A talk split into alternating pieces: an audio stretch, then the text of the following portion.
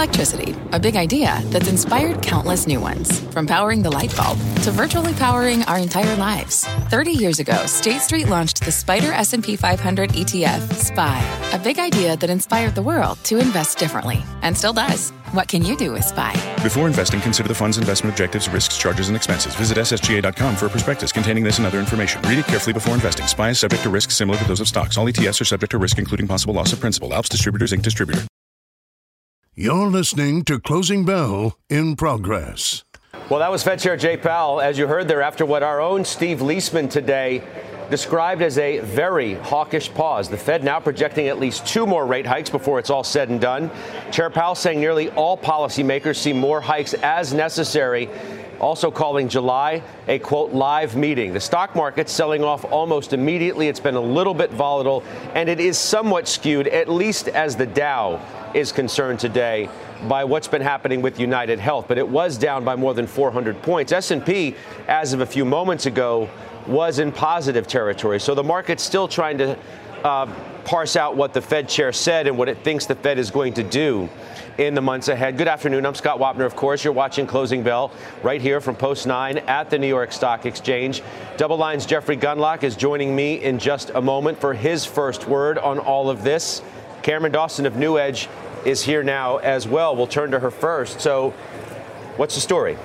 Well, the statement was hawkish the dots were hawkish, the SEP was hawkish, but then there was that little window in the press conference where Powell wasn't necessarily the most hawkish he's ever been. He didn't play the hawkish greatest hits. Instead, he talked about how, yes, July is a live meeting, but certainly wasn't committing to it. And you certainly saw the market sort of take that with the interest rates kind of coming off of their highs for the day, stocks rebounding. But I think the reality here is that the Fed still sees a lot more work to be done and that their job fighting inflation simply is not done yet. You're keying off what some have been talking about that he went out of his way, some are suggesting, to to say July isn't predetermined. Yeah. And at that moment, maybe the stock market took some comfort in that, but it may be short lived. We'll just have to watch and see. It certainly seems that way. It's interesting to have so much unanimity about the need for more hikes and yet say that July wasn't necessarily going to be an absolute. Now, they always talk about wanting to remain very data dependent, so that's very par for the course. But the fact is, they're still guiding for effectively two more hikes this year to get to that 5.6% median rate. Yep. Let's bring in Jeffrey Gundlach right now. He's the CEO, CIO, and co founder of DoubleLine Capital with us as always on this Fed Day. Jeffrey, it's good to see you. Um, Steve Liesman, as I said at the outset here, described this as very hawkish. Rick Santelli said hawkish times 10. What was your take? It was definitely hawkish in the rhetoric, but obviously wasn't hawkish in the action. It's the pause. It's, uh, I feel like the Fed is getting kind of Mr. Magoo like again, where the last meeting it was a hike, but it was called a dovish hike. And now we've got a hawkish pause. I wonder what the mix will be uh, in the July meeting, uh, because it, it, seems like the unanimity of opinion that we need more rate hikes has been made clear, but the path of rate hikes is all over the place. I'd like to remind people that the Fed has had a bad record of forecasting where the Fed funds rate is going to be, and Jay Powell, to his credit, pointed that out at the end of his press conference. It's interesting to notice that two years ago, the forecast for the Fed funds rate at the end of 2023 was 50 to 75 basis points was the median dot plot. So they missed by 450 basis points and even more if they continue to hike, which I don't think they're going to do. So we seem to have some Fed people thinking that rates are going to stay above five for years, and some other Fed people think it's going down to two and a half. So uh, as of a couple meetings ago, Jay seemed to have the ducks all in a row. Everybody was in agreement, and now it's, it's like he's trying to herd cats again, and he's doing the best he can. But I don't understand all of this talk about this strong economy. There are so many indicators that are deeply in recessionary ter- territory, and people uh, talk about the strength of the labor market, and there's been many months of beats on that. But the most recent labor market report, which was touted as being very strong, was not strong there was a growth in jobs, but there was a, a, significant decrease in average, average hours worked. And if you take the product of those two, number of jobs times average hours worked, you kind of get economic aggregate output. And yes, jobs went up, but the hours worked fell enough that if hours worked had stayed the same, the product uh, of of jobs times hours worked to get to the product that we're at, you would have actually had a loss of jobs. If hours worked had stayed stable, to get this amount of output, you would have had more than 100,000 jobs lost. So that's not really that strong. And I don't really understand why the Fed is kind of making the same, I think, mistake that they made a year and a half ago, but in reverse. They're not looking at the high frequency data. There was a lot of quick commentary after the statement, which was a hawkish statement. And I think Steve Liesman uh, did a nice graphic where he acted like he was driving a car but looking backwards. I think that's a riff on my Mr. Magoo theme, and I agree that that's what's happening here. If you look at real economic indicators that are more high frequency, they're really bad. I mean, M2 is negative at, at a level year over year that hasn't been seen in decades. Leading indicators are negative 8% over the last six months annualized and the last year. The yield curve has been inverted for a long time and is inverted by 100 basis points further twos tens over the past year. Uh, ISM, new orders, are in deeply recessionary territory. ISM uh, manufacturing PMI is massively recessionary, and even services has given up the ghost, going down to 50.3 on the services ISM PMI. I'm really hard pressed to find an indicator that's really strong, and you can tell me it's employment. But the thing that I just referenced about the aggregate product, but also the unemployment rate has uh, peaked its head above its 12 month moving average. Not mm-hmm. by a lot, but it's above its 12 month moving average. Now, it's not anywhere close to its 36 month moving average, which is an absolute lead, lead pipe cinch if it crosses that in a recession. That's still up at about 5%. But when you think of the three, three 36 month moving average, that's three years.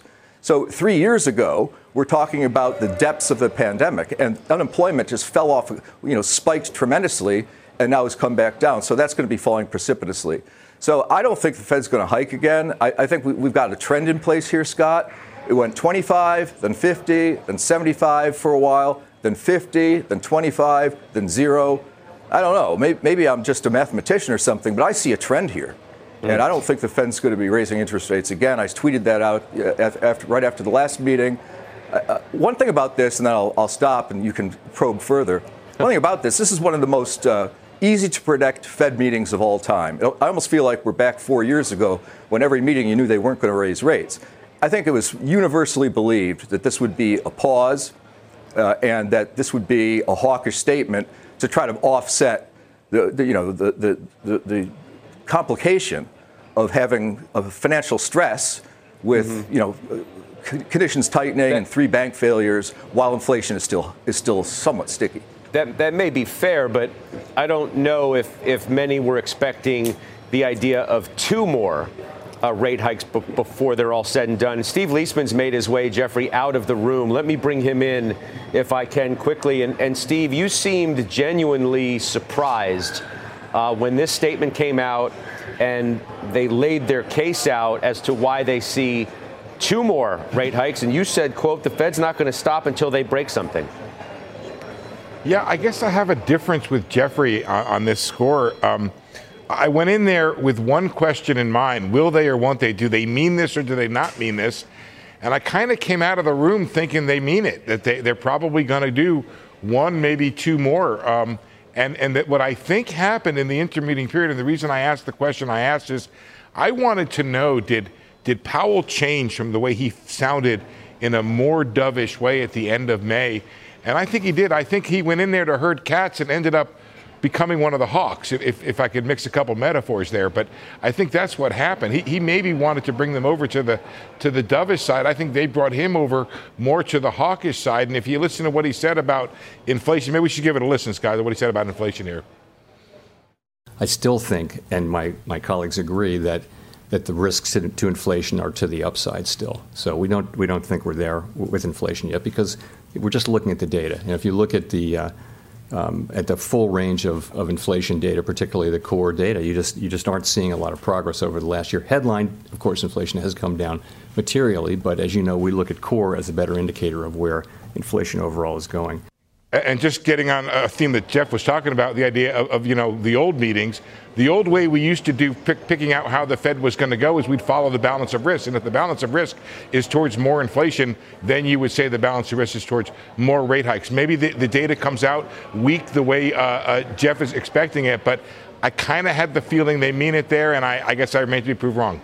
Jeffrey, I'd love your reaction. Um, I mean, the, the message well, here is maybe through. it's let's, maybe let's, it's time to believe the hype, so to speak. Again, uh, again, I think they're making the reverse mistake that they made uh, about a year and a half ago, a year and a quarter ago, where they were too slow to raise rates because they're looking at lagging data. Employment is lagging data. We already see some signs of weakness developing in the employment market. Let's look at the Jeff, inflation. Jeff, can I data. just Jeff, can I, can I just stipulate? I'm not saying they are not making a mistake. I'm just saying that I think they mean to do it. You might be 100% right that it's I, a mistake. Steve, I, I, think you and I agree more than you realize uh, on, on this, the, the, kind of the, the, the, messaging here. The Fed, I, I agree with you completely that, that, the pause, obviously, is more dovish than if they had hiked, obviously. And I, be, I agree with you that there were people in the room. I mean, there's somebody on, uh, well, there's one of those dots that's up above 5% for years to come. So, one way that you heard the cats is you actually do a dovish thing. You do the most gentle non hike, I mean, the most gentle actual action, right? That you didn't hike rates. But at the same time, you put some talk on there about 50 more basis points. Talk is cheap. You know, the Fed thought that the Fed funds rate would be at 50 to 75 basis points at the end of this year as of two years ago today. So talk is cheap. So let's look at the inflation data. The BCOM, the commodity index, has been below its 200 day moving average for a long time and is barely off its low of the year. Let's look at the PPI that came out. It's 1% year over year. The core PPI is 2.8% year over year. The CPI is at 4, but the number that's rolling off from a year ago come the next report is 1.2. And we expect maybe it's going to be around 0.2 like it's been registering lately. That means the, the core, the, the, headline inflation rate is going to be in the low threes in, in a month. Uh, so they're looking at the core rate, but the core rate is always lagging the high frequency indicators. And so, uh, lastly, import prices and export prices, which are my favorite high frequency inflation indicators, I mean, they were up at 15, 18% a year or more ago, and they're now negative 5 and 6% year over year. And those are my favorite numbers because they're real numbers. They're not, they're not adjusted. They don't take in all, all these substitutions. They're not seasonally adjusted. So I, I just think that we're looking at a environment where we're talking about an inflation rate on the, and I'm talking headline CPI here, that's going to be in the low threes, and it's probably not going to hit four again this year on a year-over-year basis. We think it's going to end the year around three and a half to three and three quarter percent. So the Fed, funds rate, if they actually do those two hikes, is going to be incredibly restrictive. It's going to be a negative 200 basis point type of, of, of, it's going to be a 200 basis point real rate. You know, 575 or so on the Fed and 375 on the inflation rate. So I don't believe the Fed's going to raise rates again. I think Jay Powell has a really difficult job right now because, as Steve is correctly pointing out, I think he realizes that we're at a turning point potentially on the inflation situation and on the economy, and yet there are people that are dedicated to these, these lagging indicators like unemployment, uh, labor market, and certainly looking at core CPI, well, it lags. It, it, just does. So I think the used car thing, which is part of uh, the CPI problem, stickiness we have, I think that's going to ease. And shelter is there. Uh, so that's, that's going to be, the, I think, the last man standing on inflation. But I think the Fed is overstating the inflation risk at this time when you look at all of the more high frequency indicators. I'm sorry to go on so, so long, but I, I, I think it's a very important point. No, it, it is a good one. And, and, and, Steve, before I let you go, it's, it's kind of why Rick Santelli as well suggested that this is kind of bluster more than, than substance. And I don't think he believes that they'll necessarily do what they suggest they, they might either. Uh, how, how would you r- respond to that? You know, I don't have a big argument with what Jeff is saying because I think fundamentally you count on the Federal Reserve to at least follow the data in front of them.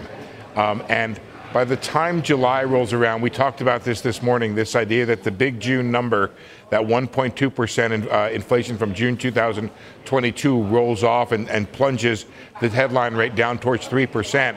Um, that could hold them in July, especially if they get some cooperation on the core.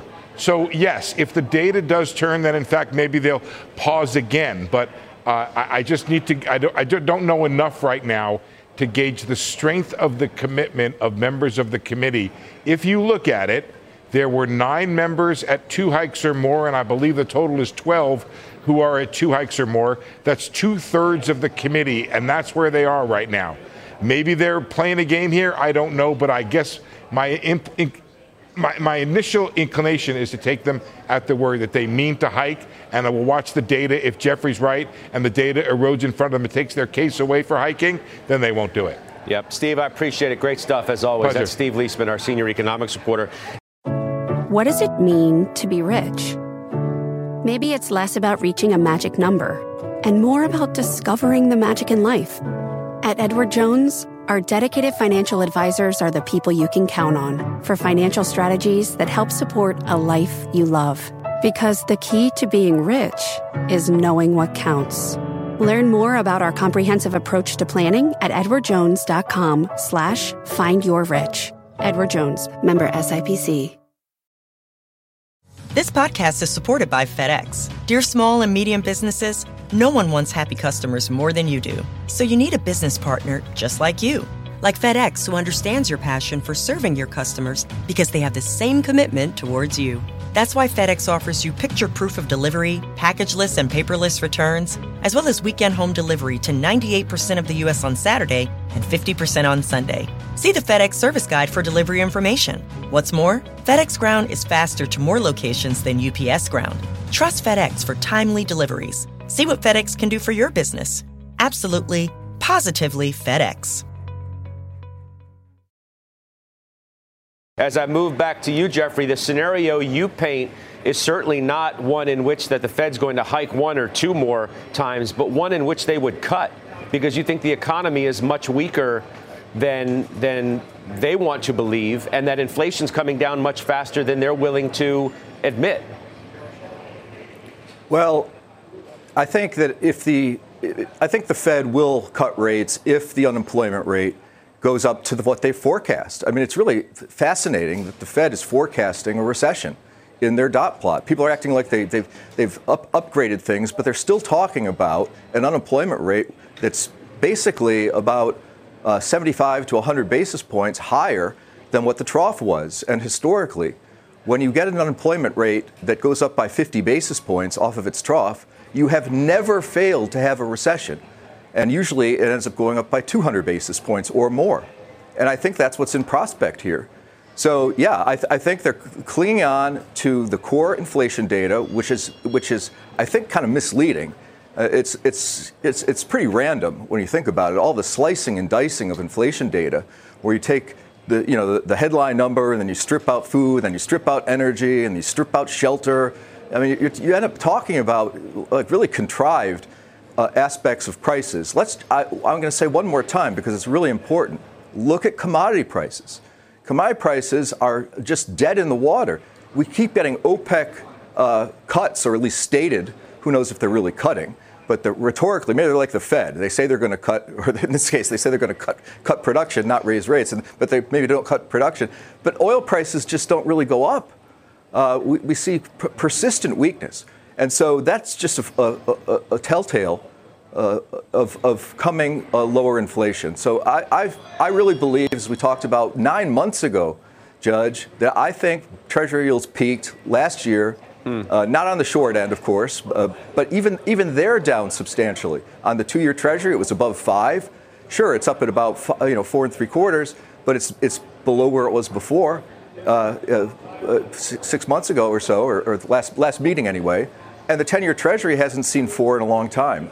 It keeps it's range bound, but it's not going anywhere. I, I think that if the Fed follows the path that they're talking about, I think uh, Steve Liesman is right. Uh, maybe their intention is to break something, but if they do that, they are going to break something. And we already see lending conditions going, getting much tighter in these surveys of uh, lending officers at major institutions, they've been tightening credit conditions for a long time. And that leads to a credit starvation for the, for the engine of, of this economy, for particularly for small businesses. So I, I just think that, again, just to repeat, the Fed was way too slow in raising interest rates. Back when they started, I somewhat facetiously, but I really did mean it in my bones, I said they should raise rates 200 basis points right now. And they didn't. And because of that, long rates went up a lot because they were anticipating the inflation that the Fed didn't see. And that led to this banking crisis at the regional banking level with three banking failures. So they were kind of responsible for that. And now, and now if they over tighten, which I think they've already done that a little bit, but if they go another 50, what about the, this, this regional banking system and the, the, the disintermediation? Who's going to keep deposits at banks that are paying almost no interest rates at all when you could get, under that scenario, five and three quarters uh, rolling T-bills. But what would you uh, what they, would you say? What would you say to the pushback to the idea that they've over tightened to the fact that we're talking about a stock market that is in the midst of a pretty strong rally? Some would suggest is in a new bull market. So and yields have not, you know, yields have not exploded higher either. So couldn't you see how they could look at all of that and say we haven't done we haven't done nearly enough? I know that labor is a lagging indicator, but nonetheless, it's still strong enough at this point, and certainly stronger than they expected to be at this point, that they would say there's the evidence, all you need, all those three metrics that we haven't done enough. Well, if you want to talk about the stock market, I think you've got to divide it into sectors. You've got the S&P 7, which is the mania craze, regarding anything. If you say AI, your stock goes up 20%. Uh, and then you've got the S&P 493, which have gotten a little bit of tailwind lately, but as of a few weeks ago, were basically unchanged year to date. So the stock market, frankly, is exhibiting signs of a mania, where you have a very concentrated part of the market that is driving the entire train, and it leads to a, a, a valuation which is pretty scary with an inverted yield curve and the Fed raising interest rates or saying they're going to raise them further. The S&P 500 is a PE of 19 on a forward earnings basis. And if, if the economy weakens or goes into recession, those forward earnings are greatly exaggerated. And so the S&P 500 is really overvalued because you know you've got Nvidia is up over 400% year to date. I'm going to say that's a lot. And so there's stocks like that that are leading the train. This is feeling a lot like the lead up into January 4th of 2022 in terms of the action of the S&P 500. So I, I think that there's been a lot of, uh, uh, you know, there were a lot of shorts. There was a lot of pessimism. We've had the type of retracement that one would, expect. To call this a new bull market, I think, is really pushing it with the S&P 500 at 19 times forward earnings. I mean, I'm just going off what you know. Technically, they suggest 20% off of the low is a, is a bull market. We've been having debates almost every day on this network as to whether so, it is so, really so, a, a, bull market so you're telling me or not. So you're telling me so you're telling me PacWest stock is in a bull market. Your point is well made. Um, so in this environment, then you obviously don't like risk assets if, if, you think that the stock market is in, at least part of it is in what you're describing to be, I don't want to use, the, you know, you didn't use the word bubble, but it sounds like you're describing something like that in a certain part of the market. What, what do you like here and now? Again, I haven't really changed my game plan for about a year and a half, maybe even coming on a year and three quarters. And that is systematic upgrading in fixed income portfolios. Uh, this is the perfect time to do that because we've had, with the stock market going up, a pretty nice rebound and a bid that was completely absent uh, a few months ago, even in triple C assets, which are doing well in the junk bond market. But I think this is the time you want to have a barbelled portfolio with some risk assets, primarily in bonds. In the past, we spoke, Scott, of a 30, 60, 10 type of portfolio, stocks 30, bonds 60, and then something like gold, maybe 10%. That's just a proxy for some sort of real asset. Uh, take your pick, your real asset of choice. But now I think you should be 20% stocks, uh, uh, 60% bonds, and 20% in that real assets. Uh, the fixed income market is very cheap compared to the stock market. I've talked about this. You can get 5% in a very high grade bond portfolio with no default risk.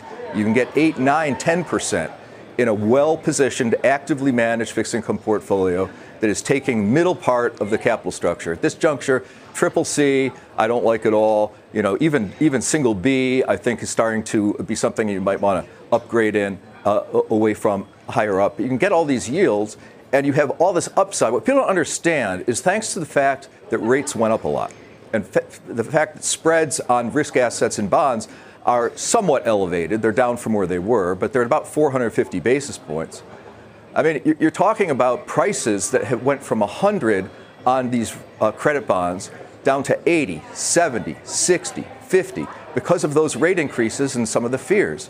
When you buy risky credit or moderately risky credit in fixed income at a price of 100, you've got a really bad proposition because they can't go up very much. If, they, if the prices go up, they'll just refinance them because the prices going up means that they can do new issue bonds at lower yields. And so they'll refinance them and they'll take your coupon away.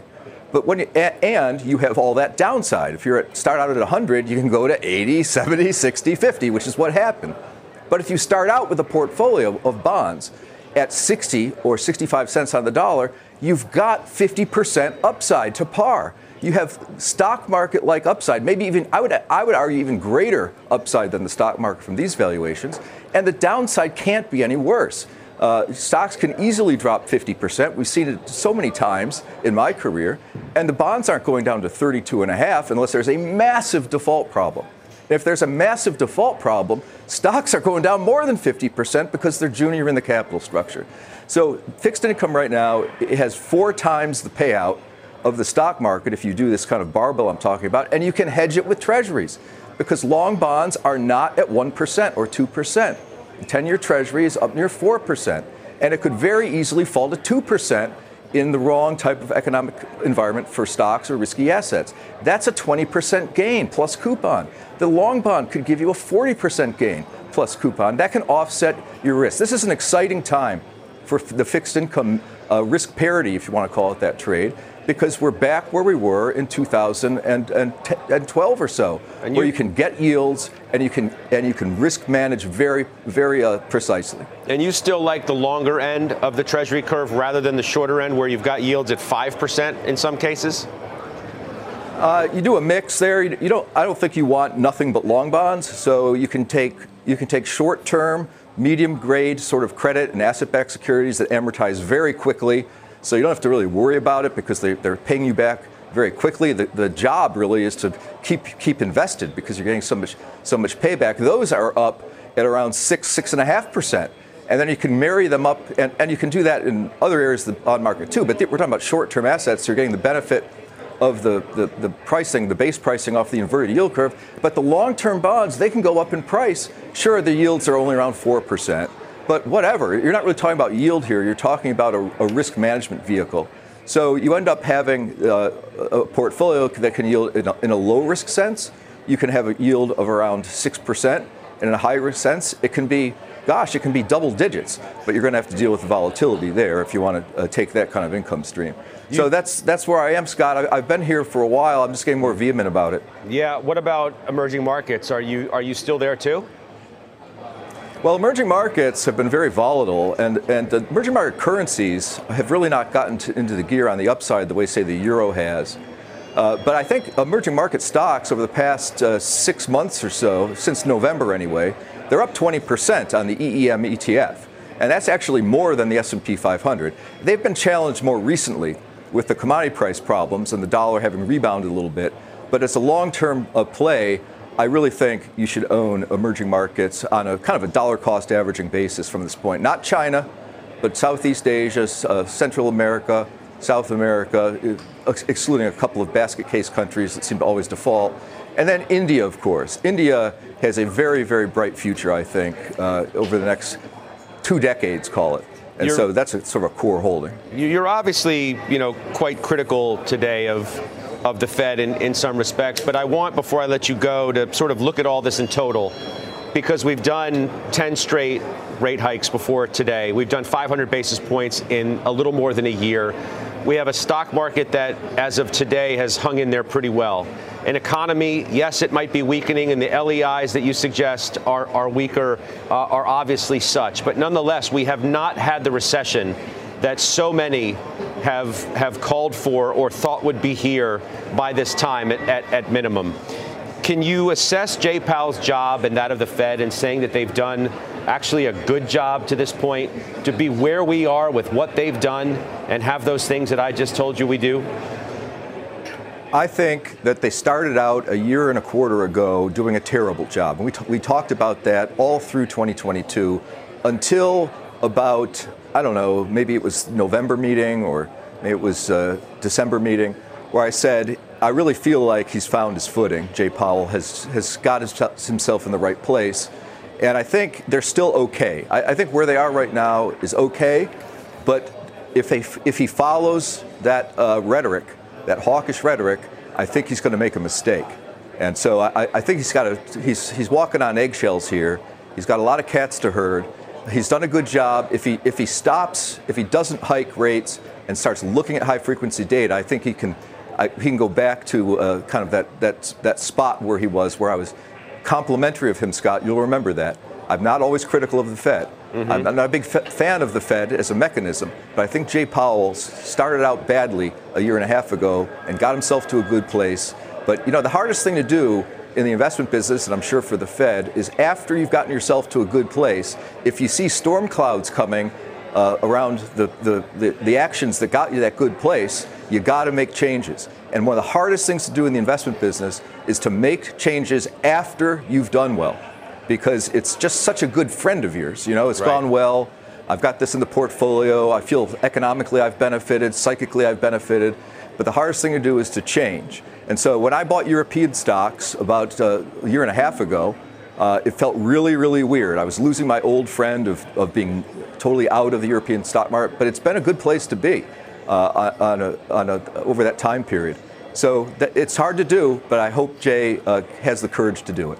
Jeffrey, I appreciate it as always, and we look forward to visiting with you every Fed day, and I know our viewers do as well. Thank you so much.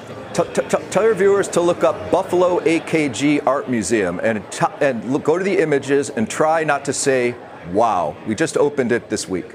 I don't have to tell them because you just did. Jeffrey, thank you. Thanks a lot, Judge. All right, that's Jeffrey Gundlach joining us from DoubleLine once again. With the Wells Fargo Active Cash Credit Card, you can earn unlimited 2% cash rewards on purchases you want and purchases you need. That means you earn 2% cash rewards on what you want, like season tickets to watch your favorite team, and 2% cash rewards on what you need, like paying for parking. That's the beauty of the Active Cash Credit Card. It's ready when you are with unlimited 2% cash rewards. The Wells Fargo Active Cash Credit Card. That's real life ready. Terms apply. Learn more at wellsfargo.com slash active cash. We're now in the closing bell market zone. NewEdge Wealth's Cameron Dawson back with us again. She joins CNBC senior markets correspondent Bob Pisani to break down the crucial moments of the trading day. Diana Olick's looking at Lennar earnings. They're out in overtime today. It's great to have everybody here. Bob, you first. Uh, it's been an interesting market reaction. What's your takeaway here? This has been one of the most interesting Fed meetings I've seen in a long time, and I think Jeff had it right. Hawkish in the rhetoric, but not in the action. Who put up the S&P 500. Immediate reaction: S&P drops 30 points as soon as they say uh, half of the FOMC supports 50 basis points. That was a surprise. Boom, rates go up. Then something odd happens. Look, the presser starts, and rates start. Uh, uh, the S&P starts moving back up rates start stabilizing again. This is a reverse of what we've seen in recent Powell meetings. It's tended to go down during the Powell meeting. So one of two things is happening that explains the market movement here. Number one is the market doesn't believe the Fed's going to raise rates, and that's what Gundlach said. Talk is cheap. He had the two best quotes of the day right here, and I think that that's one explanation. The other explanation is the market believes that after 500 basis points of rate hikes, it can withstand another 50 basis points. And again, here's the argument argument. S&P 500, Jeff mentioned this, 19 times forward earnings right now, and it's held up during the day. We are that is not only not a recessionary multiple, that's an expansionary multiple. And so far the market's been right on that. Well, there's there's a belief, Cameron, that he was to Bob's point, genuinely I underscore genuinely data dependent. And if he is, in fact, really data dependent, the data don't lie, yeah. and that it's going to continue to work in the favor of the Doves. Rather than the hawks? Well, it's interesting in that context because you're actually seeing economic surprises surge higher, which means that data is coming in better than expected.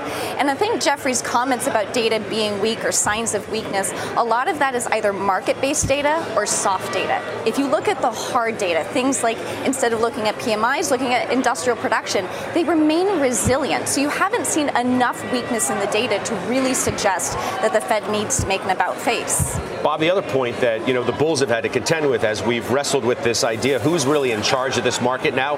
Have the bulls gotten it back? You know, Jeff makes the case. Now, obviously, he's he's the bond king. He's a bond guy. Yeah. He's going to make the case in some respects for bonds, as he did. But it is a hurdle to get over that there is there are other attractive securities to be investing in besides equities still, whether it's cash or fixed income? I think the real question and the issue for the market, if you want to try to get the market higher, if that's what your goal is, is all those people who were buying four and a half percent one year treasuries in the middle of March that were flooding the market and pulling money away from the stock market. We are up 500 points on the S&P since the middle of March, and everybody started doing that. 500 points. That's 13 percent. Are those people who are sitting there saying, "I've got a four percent one-year CD, and we're up 13 percent since I pulled all that money out"? Are they going to be dragged into the market right now? Unless I would make they the feel- argument. Unless they think it's too late, that they, they missed it, so they're going to stay safe, The so to FOMO never dies, even at the top. FOMO never dies. Now, so let me just go one point about Powell. Uh, What's really motivating Powell for being so aggressive, for the group to being so aggressive? And he hinted at what they were really afraid about. He says forecasters, including the Fed forecasters, have consistently thought inflation was turning down and have been wrong. He says we have been wrong. It's better to over tighten than lose credibility. That seems to be what his message is today, and I think that's what's motivating. Look, he said, Cameron, the risks to inflation are still to the upside. I think it's pretty ra- obvious, too, at this point, that what they thought was going to be restrictive wasn't restrictive enough. If you look at the fact that the labor market, I, I get the idea that it's it's a lagging indicator, is still hung in there pretty well. The stock market's up 20% since the lows. Well, they seem not to believe their own forecast. They talked about how PCE would go down to 3.9%. He goes, that's a pretty aggressive forecast given where we stand today. And I think the thing that's interesting is that we're at the same real interest rate that we were prior to the SVB issues, and yet valuations for tech stocks are up 30%, which just means that this rally has had nothing to do with the Fed. The Fed's not been the key source or driver of the upside. It's all been positioning FOMO, AI optimism. Gundlach says no more hikes. What does Dawson say? I think it's still very potential that we could see more hikes. I think that the Fed still has a credibility problem. It's why we thought that they would get to five and a quarter, that they wanted to make sure that they delivered on what they said they were going to do. So I think that if data continues to be resilient, the big question I have is that if we have a strong jobs data but softer inflation just because of those e- those tough comps year over year, what does the Fed do in July with that com- that that combination? I mean, are they they going to go overboard, Bob, trying to save their own credibility, as Cameron kind Yes. of suggests? Yes, Cre- that's what he seemed to imply Their today. credibility is is more important at this point Yes. than doing what's right. Yes. Um, and remember, the, try square this circle. The, the- Cameron, they they raised their estimates for GDP, they lower their estimates for unemployment, and they act like something imminent, uh, dangerous is coming. They, they want to slow down the economy, trying to raise 50 basis points. It seems a little, uh, Which is to your point, though, that the. Market probably doesn't believe it, which is why the S and P Came went back. positive momentarily and is only down not even you know three and a half points. Yeah. because the market still doesn't believe what Powell says. or or they can withstand the 50 basis points if it does actually happen. And I, I happen to think Jeff is right. I think they're not going to do it. Yeah. I think they just need to keep that credibility. And if they over tighten, so be it. Better than lose credibility. Powell said we've been wrong on our inflation forecast. They can't have that happen. Well, their you know, on the line. Maybe at least one part of the economy is bottomed or the, seen the worst. That would be housing. Housing stocks have been one of the bright spots of the year out of the discretionary space. Diana Olick leads me to you. Lennar earnings and OT. Yeah, Scott, this is going to be interesting given the dynamics in housing during the spring quarter. Builders said in their May sentiment survey that they were benefiting from the lack of existing home supply. But mortgage rates were a little nuts this quarter, with the 30 year fix starting March above 7%, then falling really sharply in April, close to 6%. Then back up over 7%. So we'll look for commentary on builders' costs for materials and wages, and of course, gross margins, which fell in the previous quarter, and then home prices as a result. Now, Lennar's stock, as he said, it's been on a tear, nearly hitting an all time high yesterday, but it's really going to be about the demand going forward. We'll be listening for that, Scott. All right, Diane, I know you will, and we'll uh, we'll be watching for certain. Uh, let's go back to our panels. We watch the market here. Dow's down 275, but again, um, price weighted. UnitedHealth has been a massive drag all day. At one point today, it was accounting for all of the losses of the Dow, uh, right, Bob? So it's yep. skewed in the way you look at it today. It suggests no, that is not all Fed. No, it, it, this is why the, the, Dow is a flawed uh, index, in my opinion. It's a $500 stock. When your average stock in the Dow is closer to $125, you move 40 points in that stock in a day, that's 280 Dow points on a day when the market's moving in a completely different direction. And yes, of course, medical loss, uh, the medical ratio, loss ratio they were talking about was an issue, obviously, but uh, 400 points. Uh, excuse me, almost 300 points in the Dow. There were four stocks down today in the Dow, 26 up at, at 1030 when I when I made a comment about this, uh, and and we were down almost 200 points in the Dow. I mean that's a that's a problem. There's a reason market cap weighted indexes, the like the S&P 500, have won the day because it's the it's the community voting on uh, real shares and real involvement in the in the market. I want to see in, uh, too in the in the days ahead if today ends up being, for lack of a better description, a whole lot of nothing. You would pay too much attention to what the chair said. The bottom line is they did 10 rates hikes in a row, and now they've paused. And maybe once they've paused, it's harder to start again, regardless of what they su- suggest. The CPI was good. The PPI was good. The economy's still hanging in there, and the stock market is too. Yeah. Well, Canada and Australia restarted their hikes, so there is precedent by other major central banks that they could do that. But looking at the market action today, under the surface, there is some defensiveness. The only sectors that are up are utilities, staples, and tech. Everybody's new favorite defensive. So it'll be interesting to see if that continues in the coming days. If we see more of a risk-off tone under the surface. Yeah. What do you all make? Too of you know Gundlach's suggestion of he, he, didn't use the word bubble obviously in, in tech, but some others have in suggesting there's been this mania, Bob, about around the magnificent seven or seven to ten names and sort of everything else until recently was kind of ho hum there has been a mania around it. it. But is the mania insane? I don't. I don't think so. I, I think the AI potentials are enormous. I think, uh, you know, Siegel has been arguing for a while that using old school valuations from 20 years ago, like for example, the S&P at 20 would be unusual, uh, should be revised. And I think he has a point. Maybe 16 or 17 times forward or 25 times forward for tech is not an old. Uh, should be looked at a little bit differently. Well, you're going to hear the bell in a moment. The Dow's going to be negative, but again, it's a UnitedHealth story. Nasdaq near 50 points to the upside. S&P trying to turn green into the close. Maybe a bit of a surprise today from the Fed, but we shall see. I'll see you tomorrow. OT with Morgan and John is now.